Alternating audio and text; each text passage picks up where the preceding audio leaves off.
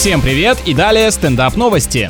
Американские ученые выяснили, что завтракая в одно и то же время сбросить килограммы намного проще. Самым удачным для этого считается промежуток от 7 до 9 часов утра. А если не укладываешься в этот отрезок, то вообще не завтракаешь и тогда похудение точно обеспечено. Держась в рамках указанного периода, человек постепенно снижает вес до нормы, а сдвигая первый прием пищи провоцирует гормональные сбои. Получается, чтобы избавиться от жира, по выходным тоже ставишь будильник, но просто встаешь, поел и обратно ложишься спать. Идеально.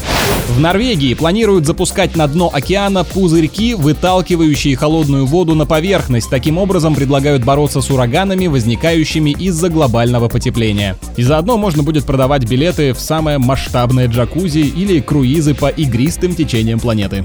На этом пока все. С вами был Андрей Фролов. Еще больше новостей на energyfm.ru.